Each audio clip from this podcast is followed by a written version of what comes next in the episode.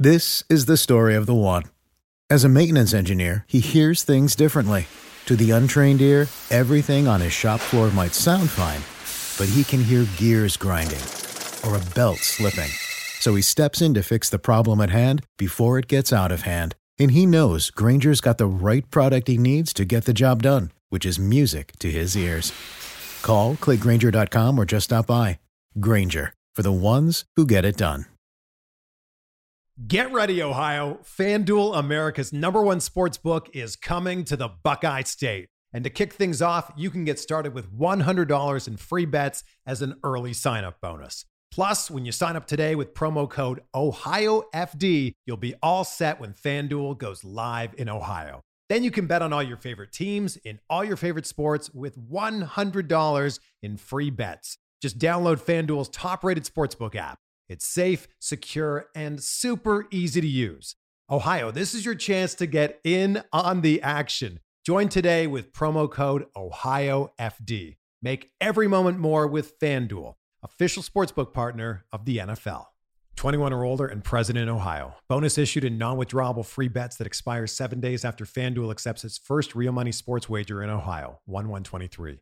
Unique user identity verification required. Offer ends on the go-live date. Restrictions apply. See terms at sportsbook dot fanduel dot com. Gambling problem? Call one eight hundred gambler.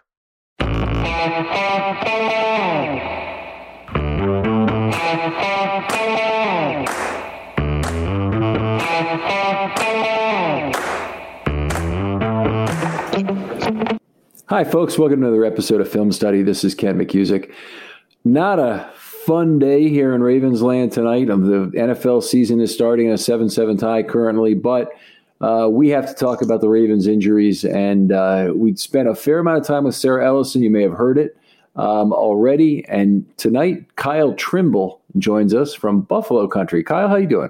I'm doing very well, Ken. Thanks for having me on. I uh, appreciate you making the time for this, Kyle. So, uh, you know, we have the reason you're on here is is because you have a background in sports injuries, and you can tell us a little bit about uh, an A C L injury and what a player goes through when they have one. Right. So an A C L injury is an injury within the knee. It's the anterior cruciate ligament. This really helps prevent anterior translation of the tibia. So you have your femur, which is a thigh bone, your tibia, which is a shin bone. This prevents the tibia from shifting forward, and this helps keep the knee articulated together. Um, this definitely helps out with your cutting motions, uh, prevents from any laxity of the knee, and just allows you to do jumping, cutting, um, every activity that you need to in order to do sports uh, appropriately. Uh, one final thought with that is the A C L has mechanoreceptors that allows your body to understand where you're at in space, so that when you're moving around, you can say, hey, I have to shift left, right, and your foot knows where to go in terms of the, where the knee's at. You're not just hmm. stepping and hoping that you take that next step and move on. So that ligament communicates effectively to to your foot to tell to explain what's going on. It's it's it's communicating by its connections to the foot, right? To the foot, to the brain, everything else like that. Okay. So all the connections come from the brain, and then it's everything's working in sync with each other. And when you don't have the A C L, if it's torn, then your body has to relearn how to do those fluid motions. And you or I, if we, we do this, it's not as big of a deal because we get that back. But in an N F L or N B A or M L B athlete, those split-second decisions are what makes them the elite athlete versus your weekend warrior. Okay, that's that's fascinating. That's something I never knew about the A C L and, and what its you know mechanical uh, you know usage was. That's interesting. So I always thought you know stability of the knee, and you've kind of gone in elements of that, but actual communication to the foot is an interesting uh, you know part of that. T- tell us a little bit more now about what an athlete goes through when they when they tear the tear an A C L. What what are the steps they have to go through in that rehab process? You know, beginning with what they have to do to stabilize them, then surgery, and whatever might come after that. So initially, when they tear the A C L, most of the time the athlete, they don't always know, but the trainers, uh, orthopedic doctors, they know almost immediately on the field. They do what is called an anterior drawer test, and they look for that anterior translation of the tibia. So they get the knee up to ninety degrees, and they pull on the shin bone, that tibia. And if they see that come out too far, then and they say it laxly, then they know that there is likely an A C L injury. They always do the M, or the M R I afterward to uh, see how yeah to to confirm. Uh, but most of the time, they know exactly on the field what happened.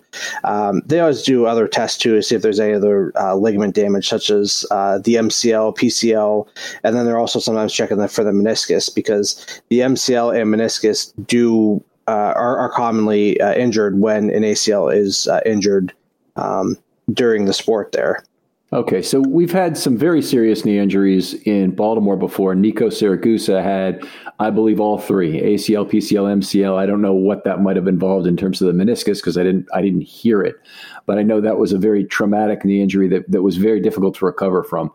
Uh, are what is the easiest type of A C L injury to recover from it? Uh, easy. That it's either. Either you sprain it, which is really rare in general, or it's a, a partial complete tear where they have to do a reconstruction. So there's not really an an easy uh, recovery from an A C L. Uh, we did okay. see with Ryan Tannehill a few years ago, he tried to come back from a partial tear, and it just it just didn't work for him. He ended up still missing the entire year, even after trying to come back without surgery. Yeah, it's it's probably insensitive of me to call it an easy, you know, tear or not, but are you better off just tearing your A C L as opposed to also having other things tear?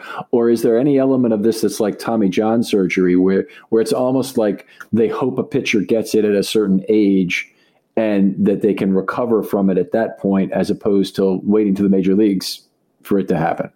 Age does play a part into when you have the A C L tear, but we've seen young players uh, suffer the A C L tears and play, and we've seen older uh, players suffer the A C L in return. So the age is a factor, uh, but you brought up a good point with that. If you have an isolated A C L tear, you're going to have a better outcome than we see when there is a associated meniscus, M C L, P C L, uh, but sometimes L C L. Um, when there's multi-ligament damage in there, then that's when you start seeing bigger problems.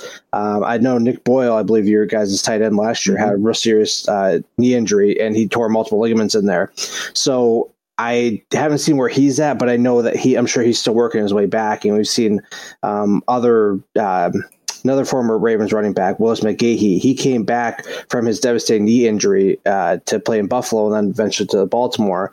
But he took a good year, year and a half to really get back. And then even then he wasn't quite back to normal. So we do see how those isolated tears can be more simple or easy rather than some of the complex tears. And we see how effective they are when they come back. All right. All right. Now, in, in terms of how a player would rehab through this, what, what are kind of the stages in terms of building that knee back up? Uh, the first stage is really just trying to control a swelling, minimize the pain, regain some of that range of motion, and you're really trying to protect the surgical area. Um, they will take either a uh, graft from the patellar tendon, which connects the, the front of the tibia and the patella in the front, or sometimes they'll take a hamstring uh, tendon graft, and they'll put that into the knee uh, in the same location where the A C L was. Sometimes some of the fibers is still there that they can uh, sew it up with that so that it can help kind of heal back more naturally, and you get some of those mechanoreceptors in there. But sometimes they have to clean that stuff out, otherwise there's problems. So they had to put that back in there, and then they're just trying to make sure that that graft heals properly. They don't want to create any laxity in there or have it at the wrong angle, because then if it's at the wrong angle, then it won't function properly. Then you still got a screwed up knee after all that rehab. Hmm. Okay, so so that's interesting. So I, I think of a graft as being a more complex procedure. I guess they're getting better at it. Do they do they graft exclusively from the same uh, person, or do they they they are they able? I remember in the case of Carson Palmer, he used somebody else's. Uh, I think it was Carson Palmer. Maybe I have the wrong athlete. It very well could be Carson Palmer. They've done it with a lot of people. They're seeing the allograft, autograft. Uh, they've used other things too, such as they've tried synthetics and mm-hmm. um, some other materials, but they found that either you harvest from uh, the patellar tendon or the hamstring tendon, or they take it from a cadaver, and those have seemed to be the best outcomes um, in return to play. Okay, so so cadaver Uh, that that was what I recall for, for Carson Palmer, was it was from a cadaver. Or maybe maybe it wasn't. Maybe it was another Bengals quarterback or another Bengals player um, that had it done. But it, it might have been Palmer. Um, in any case, uh, that's some some fascinating stuff. Now you now the surgery. Once the surgery is complete, then what what are the steps after uh, after that to try and get the to get the player healthy again? So, going back to that first stage here, you're right, just trying to protect the area. You're trying to reduce the swelling because the body goes into the inflammation phase. This, even though the A C L injury has occurred and then surgery, which is a planned procedure, occurs, the body still goes into that uh, inflammation phase where it goes into wanting to protect the area, wants to begin healing. So there's going to be a lot of uh, fluid uh, that causes inflammation to the area, and it begins the healing process. So we want to make sure that doesn't get out of control and that swelling hinders that Uh, range of motion and the proper healing in the area, uh, excuse me, in the area. So you want to make sure that just you get things calmed down in there, and make sure that you start working, make sure that you can do your basic stuff around the house, and then you slowly start working on getting the quadricep turned back on. Uh, going back to that inflammation phase, uh, phase, the body wants to shut everything down as a protective measure and doesn't allow things to. You don't want to work through it and cause further injury. So we found through rehabilitative techniques that if we start turning some of those muscles back on, even through isometrics such as quadriceps, get the calf muscle working again, the hamstrings, this allows things to turn back on and prevent it from atrophying, causing uh, further problems. Uh, we did see, like, for example, Saquon Barkley, he's coming back from his um, A C L recovery himself. He has a smaller quadricep on the affected side compared to the other side. Now, he's going to play week one, but we do see where the muscle does atrophy because of that protective measure of the body trying to heal itself. Interesting. Okay.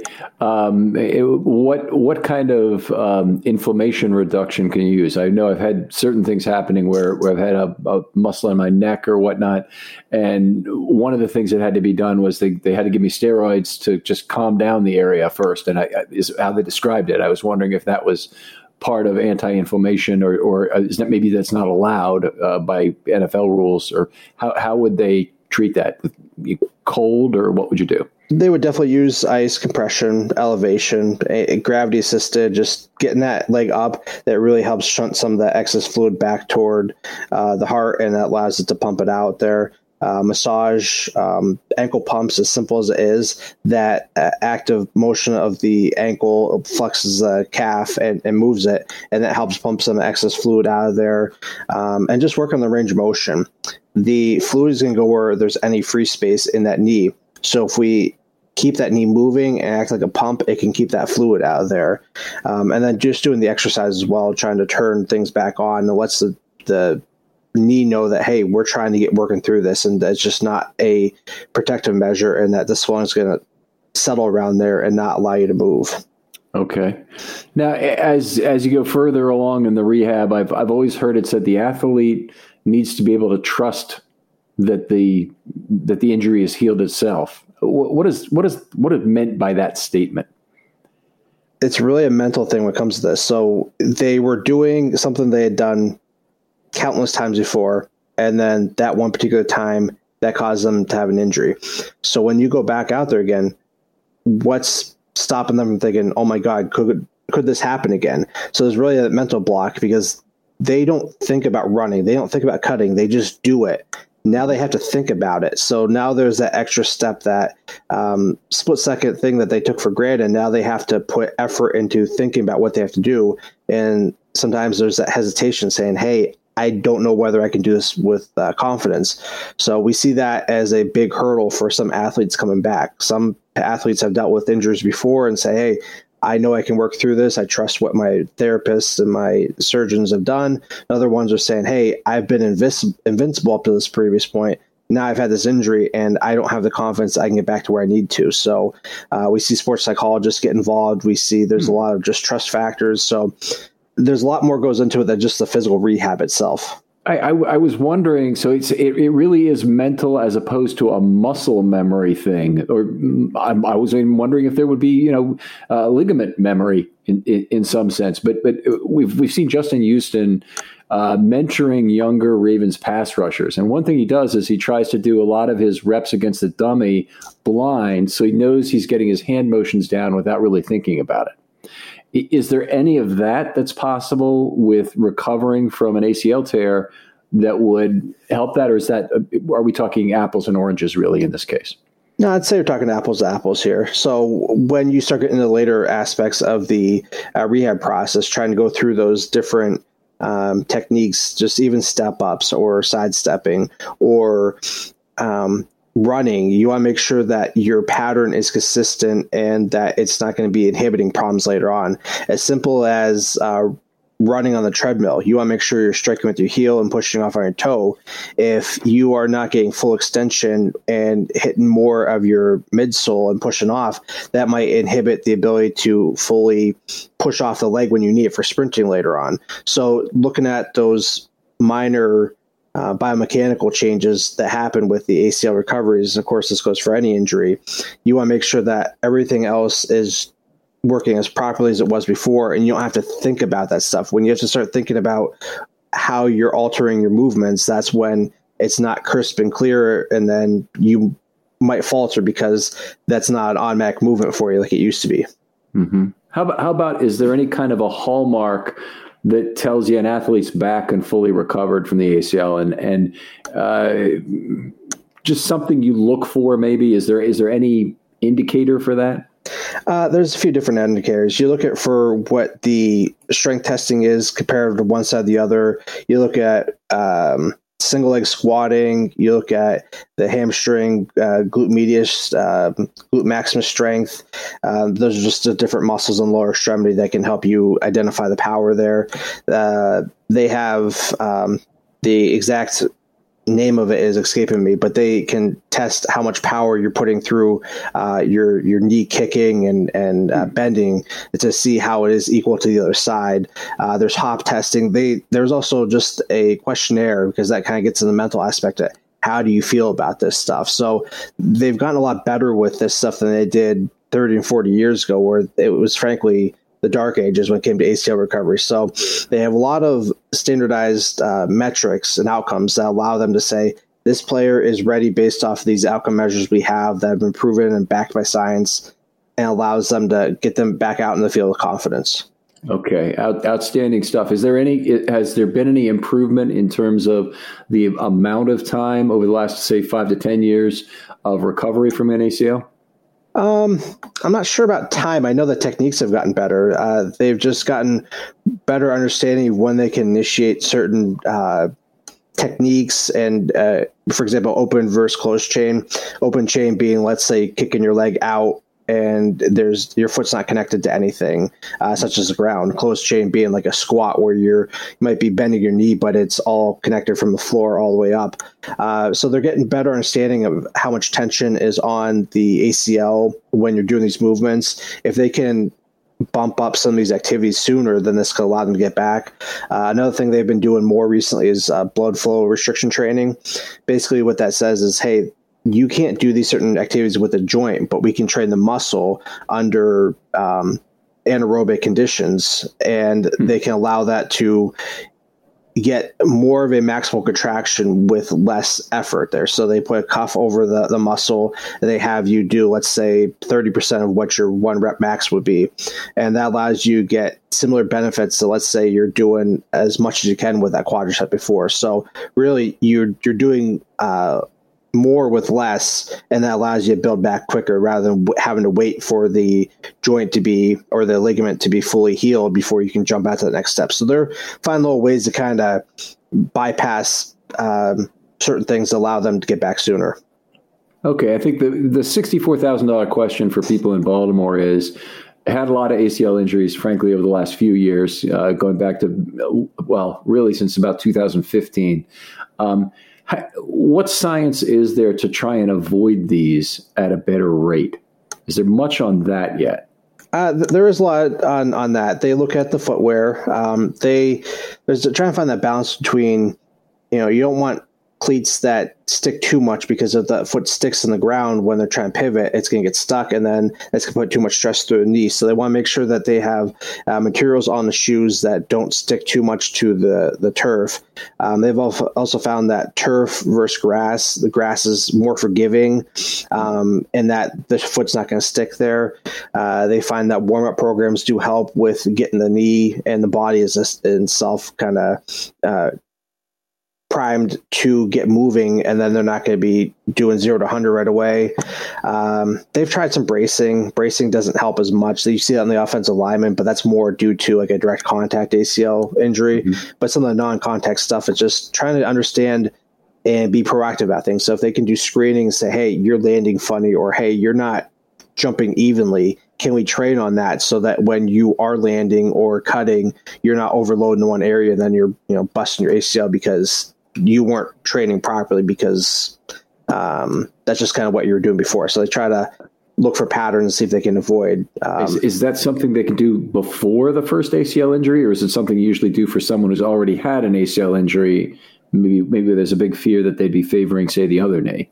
Uh, they can do it before. Uh, so if there's a risk for some reason, um, or they could just do a general screening. In fact, they, for women's soccer, they do that a lot. They do a lot of screening, they do warm up programs, and they found that really reduces that there. So they could take what they found in women's soccer, transfer it over to those other sports, and they have uh, similar outcomes from what I've seen in the research, because, um, these warm up programs can reduce the incidence. It's not going to eliminate it, but it can reduce it.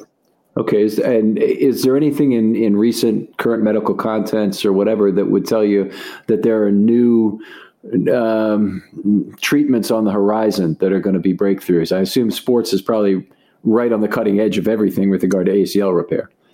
Um, I've seen some different stuff over the years. Uh, it's one of those things like you see it, you're like, oh, how cool. And then you don't hear about it again for a while. So um, I don't know that there's anything that says, you know, boom, this is going to be the, the game changer. I think if they could find a way to reattach the ligament that was torn as a whole, I think that could help increase the um, return rate, because then you're then sewing the A C L together instead of having to cut out what's left of the torn A C L and put a new one in, and, and the body has to relearn how to um, turn that tendon into a ligament.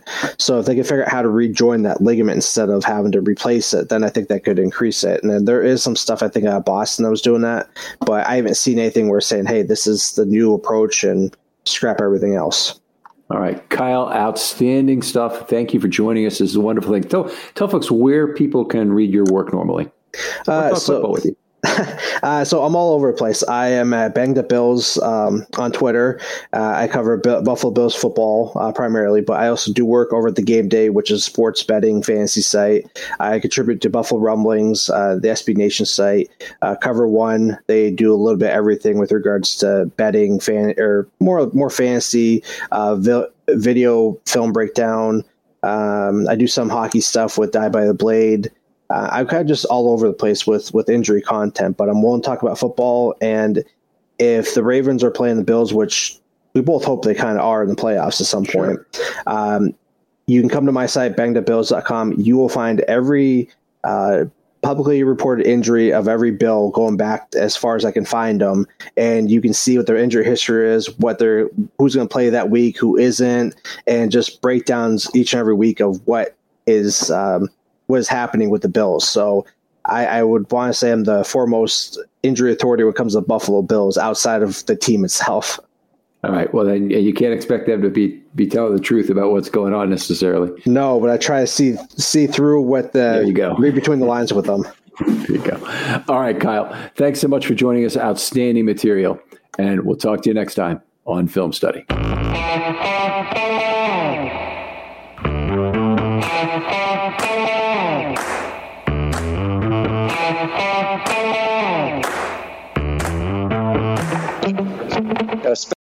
This is the story of the one. As a maintenance engineer, he hears things differently. To the untrained ear, everything on his shop floor might sound fine, but he can hear gears grinding or a belt slipping. So he steps in to fix the problem at hand before it gets out of hand. And he knows Granger's got the right product he needs to get the job done, which is music to his ears. Call, click Granger dot com, or just stop by. Granger, for the ones who get it done.